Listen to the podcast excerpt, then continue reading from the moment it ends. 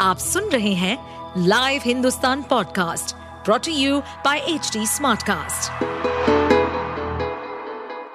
नमस्कार, ये रही आज की सबसे बड़ी खबरें। बिट्टू बजरंगी बजरंग दल से नहीं जुड़ा, नोह में सांप्रदायिक हिंसा के आरोपी पर वीएचपी ने दी सफ़ाई। बिट्टू बजरंगी बजरंग दल से जुड़ा हुआ नहीं है। यह कहते हुए विश्व हिंदू परिषद ने साफ़ किया है कि गौरक्षक बिट्टू बजरंगी से विश्व हिंदू परिषद का कोई लेना देना नहीं है। बिट्टू बजरंगी को हरियाणा के नूह ज़िले में हुई सांप्रदायिक हिंसा के आरोप में गिरफ़्तार किया गया था। विश्व हिंदू परिषद की तरफ़ से एक बयान जारी कर कहा गया है, राजकुमार उर्फ़ बिट्टू बजरंगी, जिसके बारे में यह कहा जा रहा था कि वो बजरंग दल का कार्यकर्ता है।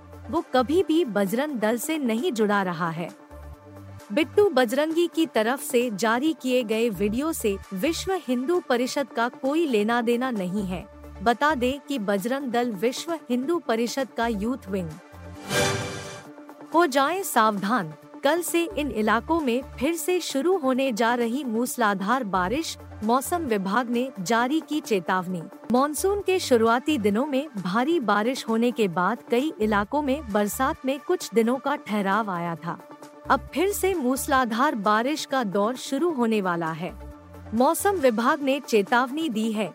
कि 17 अगस्त यानी कि कल से पूर्वी भारत और मध्य भारत में एक बार फिर से मूसलाधार बारिश की गतिविधियों में बढ़ोतरी होने वाली है इसके अलावा, अन्य हिस्सों में अगले चार से पाँच दिनों तक बारिश काफ़ी कम होगी चंद्रयान तीन ने पूरी की अंतिम यात्रा चाँद की सतह के बिल्कुल करीब पहुँचा। अब आगे क्या? भारत के चंद्रयान तीन ने चंद्रमा पर अपनी अंतिम यात्रा सफलता पूर्वक पूरी कर ली है, जिससे वह चंद्रमा की सतह के करीब आ गया है। भारतीय अंतरिक्ष अनुसंधान संगठन, इसरो, ने बुधवार को घोषणा की कि अंतरिक्ष यान पांचवी और अंतिम कक्षा कटौती प्रक्रिया से गुजरा है, जो मिशन में एक महत्वपूर्ण मील का पत्थर है। इसरो ने मामले में जानकारी देते हुए कहा आज की सफलता छोटी अवधि के लिए थी, लेकिन बेहद महत्वपूर्ण थी। इस अंतिम यात्रा की सफलता के बाद चंद्रयान तीन को एक सौ तिरपन किलोमीटर एक्स एक किलोमीटर की कक्षा में स्थापित कर दिया है। चाँद की अंतिम कक्षा में एंट्री के बाद अब यान को अगले महत्वपूर्ण ऑपरेशन के तहत लैंडर मॉड्यूल मॉड्यूल से अलग करना शामिल है। यह प्रक्रिया 17 अगस्त को होगी। कार एक्सीडेंट के बाद पहली बार बैटिंग करते नज़र आए ऋषभ पंत। साल 2022 के आखिर में भारतीय टीम के विकेटकीपर बल्लेबाज ऋषभ पंत एक मेजर कार एक्सीडेंट का शिकार हो गए थे। उस एक्सीडेंट में ऋषभ पंत को गंभीर चोट लगी और इसके बाद वे लंबे समय के लिए क्रिकेट एक्शन दूर हो गए। हालाँकि अब वो समय जल्द आएगा, जब ऋषभ पंत भारतीय टीम की जर्सी पहने नज़र आएँगे। क्योंकि वे अच्छी तरह रिकवर कर रहे हैं और उस भीषण कार हादसे के बाद ऋषभ पंत पहली बार बल्लेबाजी करते नज़र आए। टीम इंडिया ये अच्छी खबर है। दुनिया भर में पसंद की जा रही है ओ एम जी दो, इतना हुआ world wide collection O M G दो ने 100 करोड़ के क्लब में जगह बना ली है। अक्षय कुमार, पंकज त्रिपाठी और यामी गौतम की फ़िल्म ओएमजी दो को सिर्फ़ भारत में ही नहीं, दुनिया भर में पसंद किया जा रहा है। कुछ लोग अक्षय कुमार, पंकज त्रिपाठी और यामी गौतम की तारीफ़ कर रहे हैं।